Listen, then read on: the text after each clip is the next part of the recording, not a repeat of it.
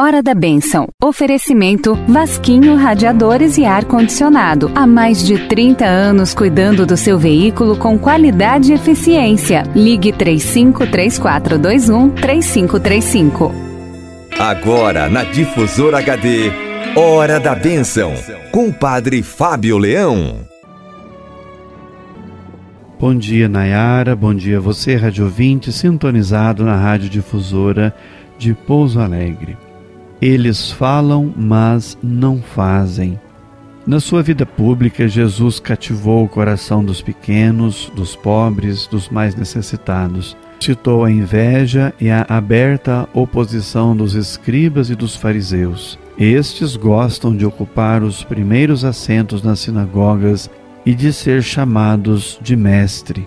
Quanto a vós, diz Jesus, não vos chamais de mestre, pois um só é o vosso mestre e todos vós sois irmãos. Não vos deixeis que vos chamem de guia, pois um só é o vosso guia, o Cristo.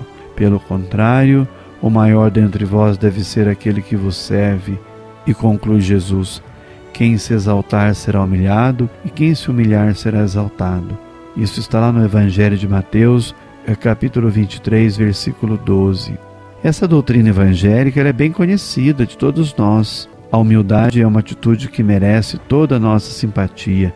A humildade nos cativa, enquanto a arrogância nos afasta das pessoas. Mas que difícil nos resulta ser verdadeiramente humildes. É muito difícil ser humilde. O terceiro grau de humildade, conforme Santo Inácio de Loyola, consiste em querer e escolher mais pobreza com Cristo pobre que riqueza, injúrias com Cristo cheio delas que honras, e em desejar mais ser estimado por ignorante e louco por Cristo, que primeiro foi tratado assim, do que por sábio ou prudente neste mundo para imitar e parecer-me mais atualmente com Cristo, nosso Senhor. Uma santa dos nossos dias, Santa Teresa de Calcutá, dizia que para alcançar a verdadeira humildade devemos falar o menos possível de nós mesmos, encarar as contradições com bom humor, aceitar sermos preteridos, esquecidos, não amados. Na prática, todos sabemos como nosso amor próprio fala mais alto do que nosso desejo, mais ou menos sincero, de sermos humildes. A imagem mais forte e gráfica da humildade que Jesus quis oferecer a seus discípulos está representada no gesto de lavar os pés deles. Vós me chamais de Mestre e Senhor, e dizeis bem, pois eu o sou. Se eu, o Senhor e Mestre, vos lavei os pés, também vós deveis lavar os pés uns dos outros. Na minha situação atual, no momento como cristã e como cristão, como eu posso lavar os pés dos meus irmãos? O que significa para mim lavar os pés dos meus irmãos?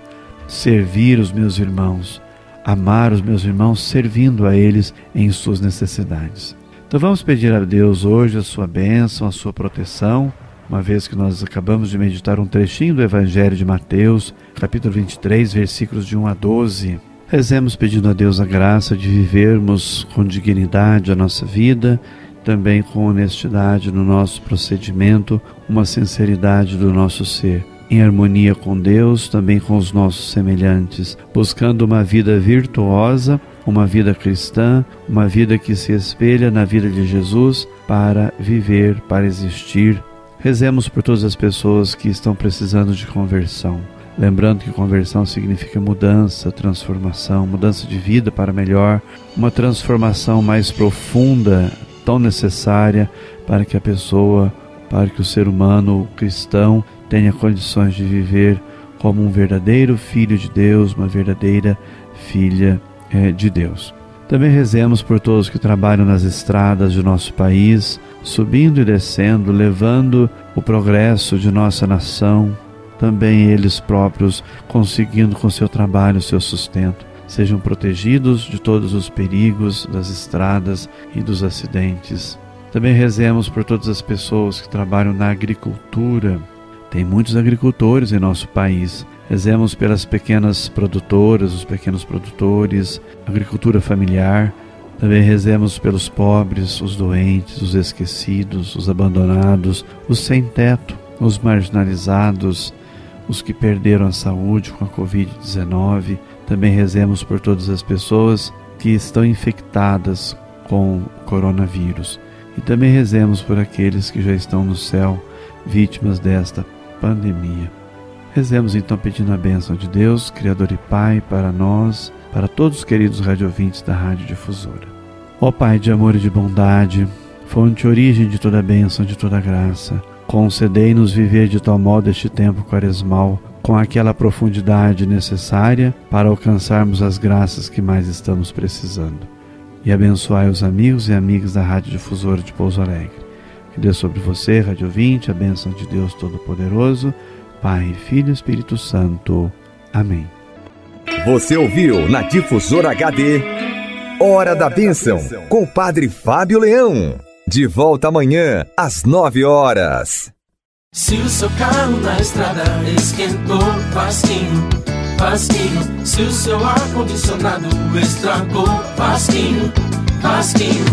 Pensou em radiador, Vasquinho. Não quer passar mais calor, Vasquinho. Instalação de ar-condicionado e manutenção, Vasquinho. Sistema de refrigeração, Vasquinho. Seu carro ou do seu caminhão. Vasquinho. Em dois endereços para melhor atender em Pouso Alegre. Ligue 3425-5551 e 3646-3535. Vasquinho.